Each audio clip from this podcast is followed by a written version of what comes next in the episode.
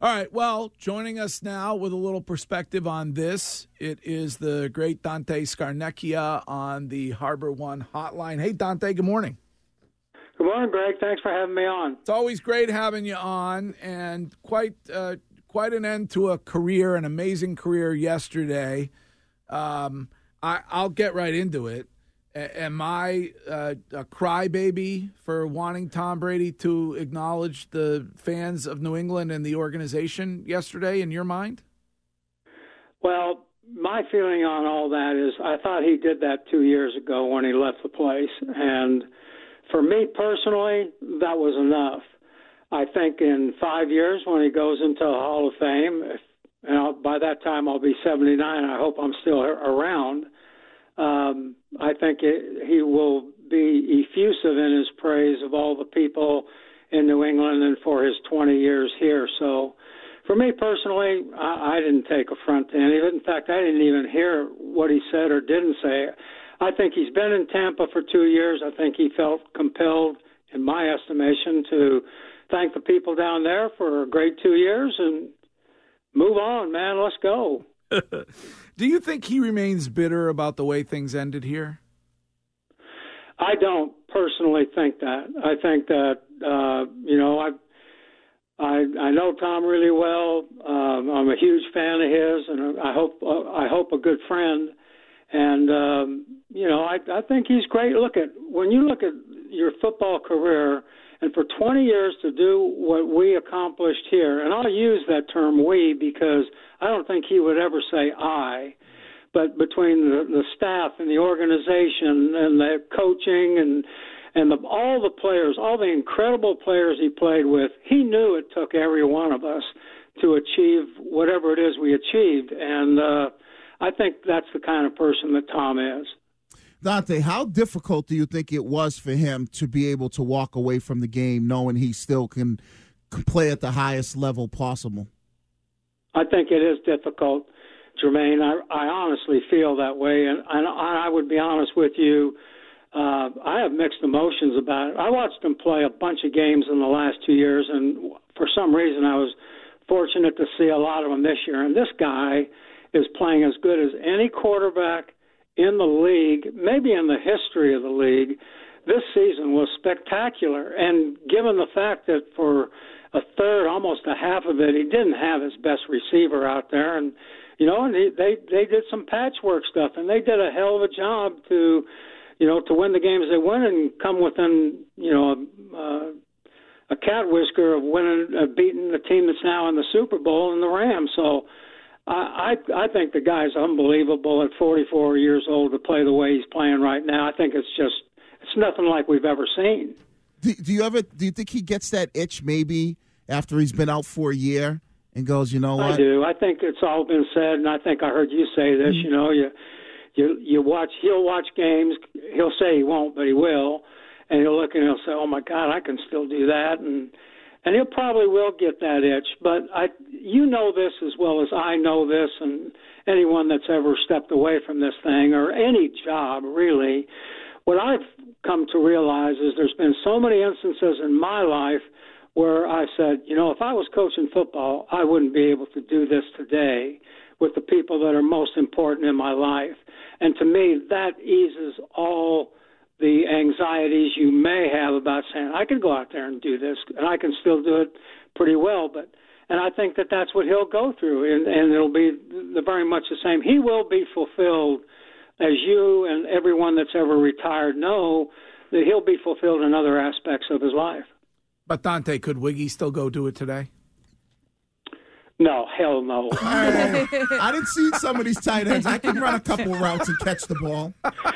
Uh, well, yeah. No, you could. It have to be within five yards. Goal line. And they got to be laying way off you. Yeah, goal and line. I don't think you could take a hit today, Wiggy. So, well, let's let it go, will you?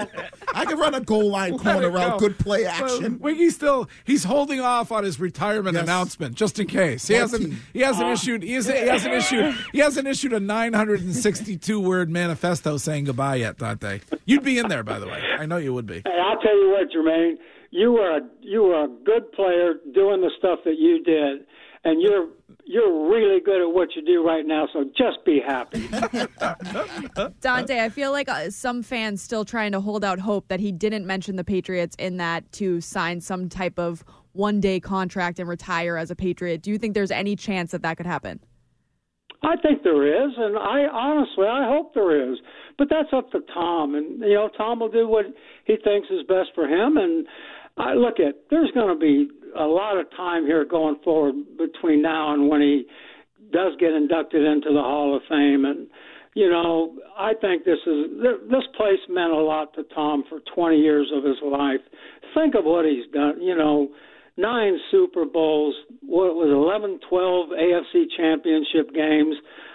Hundred million playoff games. I mean, the guy accomplished so much here, and so this place means a lot to him. There's no doubt about it. So I just take it at face value, and I'm letting it go. Hey Dante, I just you know he isn't dead yet, obviously, thankfully. But uh, were there any specific memories that you had that when you heard the news that he was retiring that that came to mind of your your many years uh, coaching on the same team as Tom Brady? Yeah, I, there's there are so many, Chris, and I think the one thing that always stood out in my mind with him is that when when the bigger the game, the harder he worked, and he worked really really hard anyways. But I, I would remember, you know, when we would be preparing for the championship games, whether it was the AFC championship or the ultimate championship, that this guy was like uh, in his own world, const- constantly in his. If he wasn't in a meeting, he was in his room studying and preparing and his efforts to do everything that he possibly could to ensure that he would play as good as he possibly could play was unbelievable. I mean, think of it. The, you're on the greatest stage everywhere when you go to the Super Bowl and you have that whole week and you think, well, let's go out and have a blast. He didn't go out and have a blast, man. He was all business and it was so comforting in so many respects that you know, you you just knew our best our best player, and we had a lot of really good players, and he'll say that too, was doing everything he could to play the best football of his life on that one game, and I always appreciated that about him. I know you never say never, but will will anybody anybody ever do what what he did again in the league?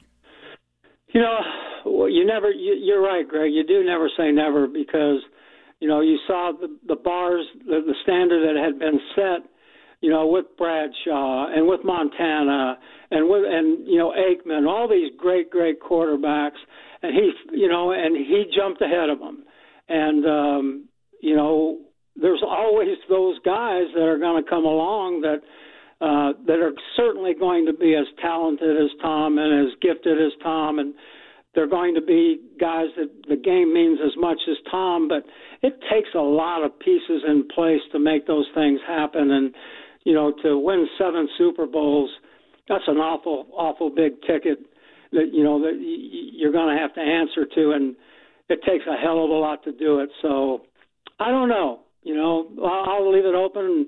If it happens, great for the next guy, and if it doesn't, then uh, you know we're just all grateful that we all shared in this. And I mean, everyone shares in it. Everyone. You guys have more to talk about when things are going good around here and when they're going bad. And so you know, it's you know they make your job easier, and they, they and for me, when things are going good, they make my job easier. Well, yeah, it'd be tough to do without a great O line and a great O line coach. oh no, it'd be a lot. It, it, that's nothing, man. It's better if you got a bunch of good receivers that can get open and backs that can see where the holes are. That's what counts the most, and a great defense too. Dante, when you look at you know coaching and it looks like Ivan Fears might be walking away. Uh, Bill Belichick, I think that's the biggest thing that, you know, as us fans, we watch and we say, how long is he going to coach? How long does he have left? You know him personally. I mean, how long do you think this guy is going to continue to coach for? I think he'll go as long as as he feels like he can, uh, and I think that he'll the reality will set in, and then he'll say, you know, I need to step away from this now. But I think this guy is very fulfilled every day because his work ethic is, you know, beyond belief. Um, because he has he wears so many hats in that building. But I would say, you know, I don't see we're we're seeing the end of him anytime soon. And and I would only say this to anyone that's at that stage, you know, where some people think you should, some people think you shouldn't, or whatever it is, is do it as long as you as you can. Absolutely, do it as long as you can. And um, and I think for him, he will do that. I know in my own certain situation, I retired probably too early. Came back for four years, and uh, it was an unbelievable four years.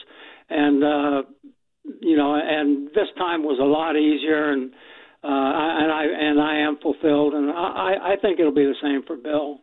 Dante, has Bill ever sent you a text that was intended for someone else? no, I'm not going there. no, he didn't. He's never done that. Okay, all right, all right. Um, well, listen, it is always great. Who do you like in the Who do you like in the game?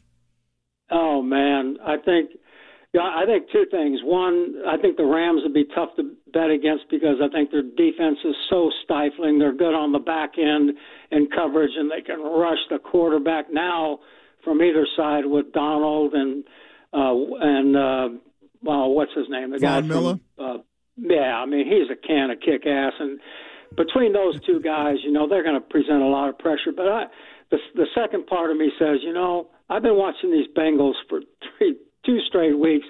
And you know, and they're pretty darn good, man. That quarterback's good. Those receivers are good, and and you know, to the ultimate question, uh, you know, they made some changes in the second half of that game last week that allowed them to win it on defense, and they did, man. They rushed three and dropped eight, and made them try to throw it into tight areas and you know, and that's the way Tampa beat them last year. So I don't know. I, I think it. I hope it'll be a hell of a game, just like all these playoffs have been. So I just, I'm just hoping for that. And but I would probably say I would pick the Rams, and I wouldn't be surprised the other way. Dante, did you describe Wiggy as a can of a pain in the ass when you were coaching him?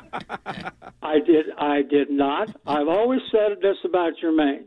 He could run down there and bump off a bump against a bunch of guys, catch that ball in that 10 to 10 to 15 yard range, and we were doing all right with him. You could really rely on him. Now, he was talking about the goal line earlier. We didn't really run behind him on goal line. I was going nowhere. That's so, fraudulent. In all fairness to him, he got everything there was to get out of what he had, no doubt, and he was a pleasure to be around. Well, I appreciate I mean, that, man. Before you go, quick, because Wiggy drives me nuts. I'm sure you listen. you listen to the show, so you hear him say it all the time. Uh, he believes Mac Jones is close to his ceiling at this point. Do you, do you agree or disagree? I think his ceiling will go higher when the supporting cast around him gets big, gets better. That's what I feel, and, I, and I'm not disparaging anybody there because I think all of those guys have a chance to contribute but they need guys that can take the top off the defense and guys that can that slot guy that can get open open and and move the chains and all the rest of it. All I will say is is that when he had guys like that where he last came from at Alabama, and that's unheard of. He had guys like Burrow has at Cincinnati playing all around him and his numbers were off the chart and I think the ceiling will go up with this guy as it gets better with the people around him, and that's how I feel. Awesome. All right. Well, listen, you know this, but you're welcome on this show anytime. We love talking to you, and thanks for sharing some thoughts on Tom Brady this morning, Dante. You're welcome, and thanks for having me on. Take care. All right, there Later. he is. Uh, uh, always a great interview. Oh yeah, Dante Scarnecchia. Great coach too. Oh, guy is the best.